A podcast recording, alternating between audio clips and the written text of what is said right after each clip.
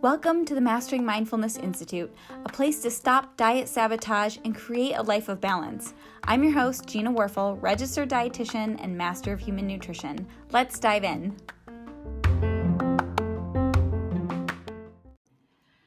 Hey, hey, today I want to have a really intimate talk about what is it like to heal emotional eating? What is that path like? What do we have to have if we really actually want to heal it? It can be kind of a scary thing to take it on. I know that whenever I talk to people and they're they're thinking about taking this path, and they're on the fence, it can be a little bit scary. I know it's so funny. It's like our emotions are just a thing inside of us, but yet we're so terrified of them. We're so afraid of our emotions. And because of that, we usually end up wanting to have food instead of being an active participant in a real human experience, which is our emotions. So, I want to talk about what is that like? What has my experience been like? What were some of the really biggest pieces of wisdom that I learned along the way that made the biggest difference. And I'm really excited to record on this today because today I had one of those moments that like really moved me in my heart that I was like, wow, this would have like years ago this would have been a moment that i would have felt so out of control because i'm having a bad day. I would have really had a hard time feeling in control over my food. I would have been full self-sabotage and here I am, like staying grounded in it and actually having my own back and really truly supporting myself and feeling like the power in that and just so much gratitude for taking this path in this journey and being willing to do what it takes to work through it. It can be so hard if you are in the middle of it and you can't see your way out and you're like, how am I going to get out of this? I'm just putting one foot in front of the other. And maybe if you found yourself here, use this as the breadcrumb of the next step on your journey as to keep you moving forward and to keep you inspired and going. Um, so I want to share what are the biggest uh, pieces of wisdom that I had that really allowed me to heal my relationship to food and find power in my emotions and not stay victim to them. And so I, I kind of want to talk about why does emotional eating even happen?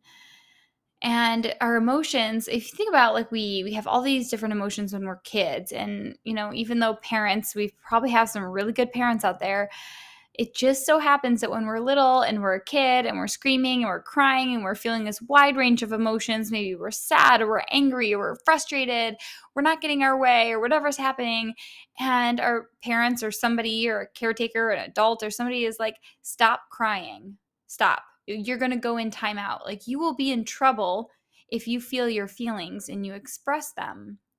So, as we grow up, we learn that it is wrong, it's bad and wrong to feel these feelings, and that we should just be happy all the time. So, as adults, when we start to feel these wide ranges of emotions and we're like, oh my God, I feel like I'm throwing a temper tantrum as a kid because I'm sad or I'm frustrated, and now all of a sudden it's wrong. But instead of putting ourselves in timeout, what we do is we want to make the wrongness go away. And so we end up eating food to create pleasure and make that wrong, bad feeling go away. And food is a really great way to soothe the charge that's in our body. So emotions can create like a very stress like state, like um put you in that like fight or flight state if you're feeling these wide range of uncomfortable emotions. And food is one really easy way to actually soothe those emotions and tell your body that you're safe so from those from that uncomfortable experience because we've learned we've mentally learned to identify that these emotions are bad. So it's actually changing the relationship to the emotion and to yourself. And so the first step to actually healing emotional eating is number one changing the lens of these emotions being good or bad and truly removing the label and sometimes it's like, yeah, I know, I know, I know all emotions are good. And maybe you don't, but um I had to learn that for it took me a couple years to actually really learn that, but then not just know it, but actually when I was feeling frustration, looking inward and really truly asking myself, what is the feeling that I'm afraid to feel right now? A lot of time we're afraid of feeling emotions because we identify with them For a long time, I was crippled by my anxiety because I would go down the storm of I am anxious. Oh no, I'm so anxious today. And now I need food to make it better and go away. Because I was identifying with I am anxious. And that's a that's a threat to my identity. I don't like it. And it feels very close and intimate. And it feels like something bad that I need to make go away. But the reality is humans have a wide range of emotions and experiences. We have anxiousness, we have sadness, we have frustration, we have anger, we have all of the ones that we hate. We have shame, we have guilt, we have jealousy, we have all of the uncomfortable emotions make up the wide range of the human experience. We have the gift of feeling, which helps us navigate where are we at in life. It helps us be our internal compass and our internal guide for where do we need healing? Where are we hurting? What is not serving us? And so, if we can see it through the lens of not I am this emotion, but I'm having this emotion, we can trust that it will just move through us without getting stuck in it. And that's truly the first step to healing emotional eating is knowing that you're not your emotions and allowing it to actually come and move through you. And then you won't need to use food to like suppress it and make it go away. Easier said than done, but first start off with the lens of just creating the the idea that all emotions are welcome and they will all pass through me.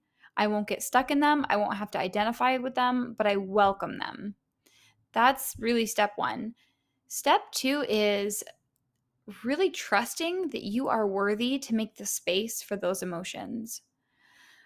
Many, so much of the time, we end up uh, eating to soothe the emotions that get built up in, into our bodies because we never gave ourselves the time and the space and the worthiness to actually explore them.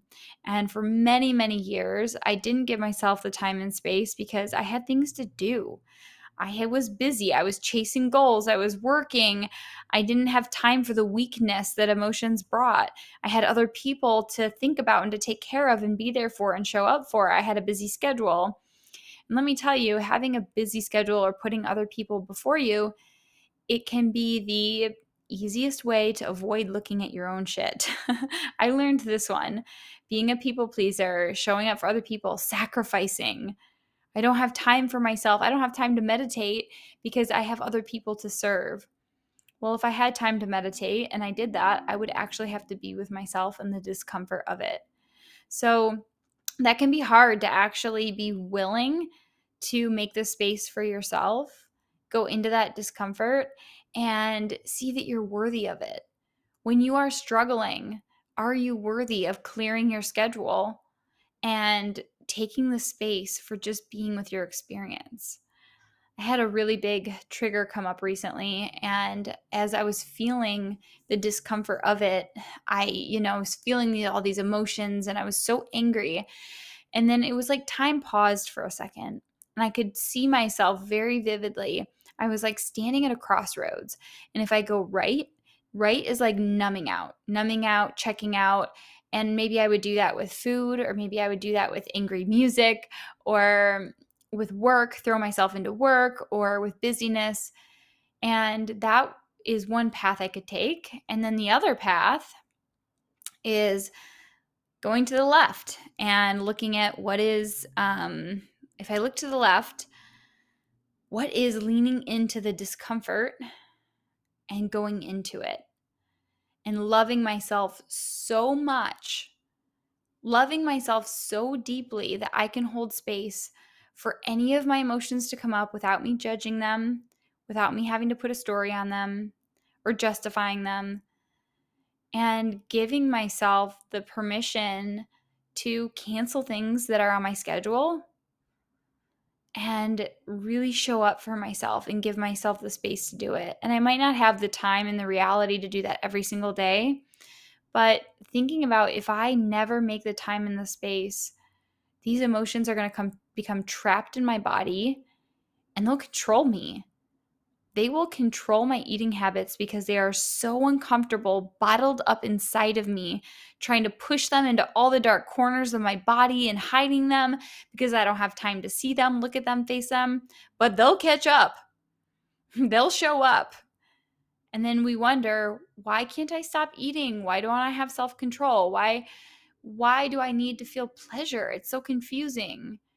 It's because we're not allowing ourselves to experience what is actually here and be with it and move through it. When we let those emotions come up, they can actually be processed and move through us and not we we realize that we don't identify with them and then it loses its power.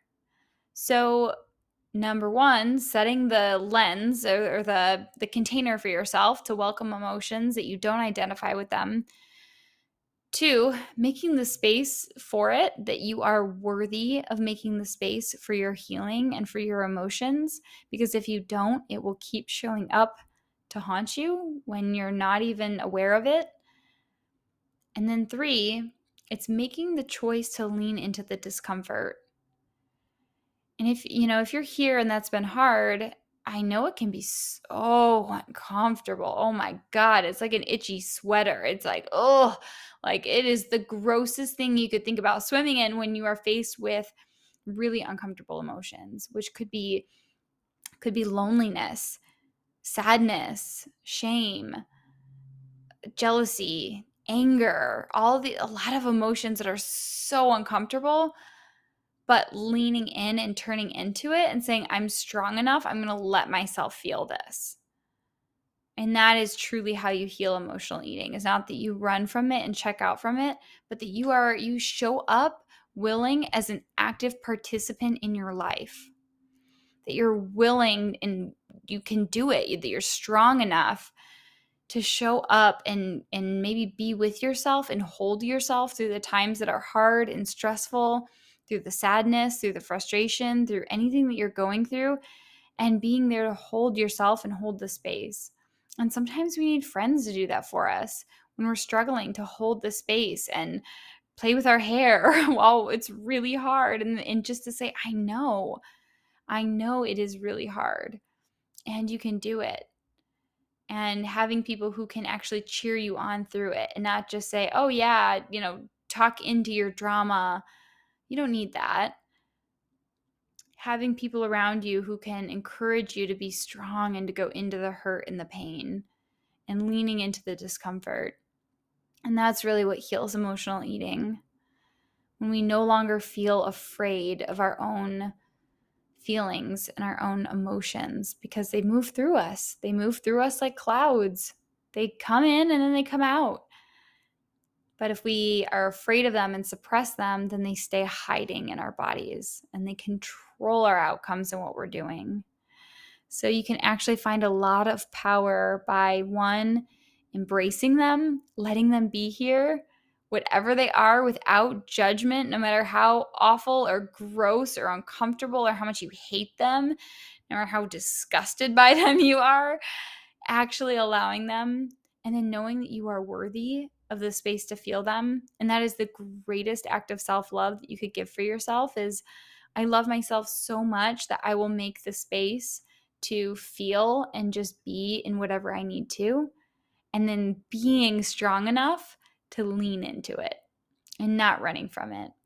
I'm so here with you on your path. I know what the path has been like. I'm still i move through it every day and i'm learning from it. And it has it's made such a massive massive massive difference in my life and the days that were really hard and so uncomfortable and sometimes they still are uncomfortable but i can do it and it's such an honor and it's so worth it to be alive and feeling the wide range of all of it instead of none of it and being an active participant in my life. So, if it's scary, that's your breadcrumb. If it scares you, if it's fearful, if it is the path you don't want to take, that is the one that you must take. You must. You can. So um, find that, find what scares you, and keep leaning in. And if you want a community to do with with, the Mastering Mindfulness Institute is always taking people who are really aligned with this message, and you're feeling afraid, but you really want to have that support and space for somebody to take you under their wing and and keep going and doing the journey. So definitely check out the Mastering Mindfulness Institute. This is calling to you and you're ready. Either way, keep going on your journey and I'll see you next time.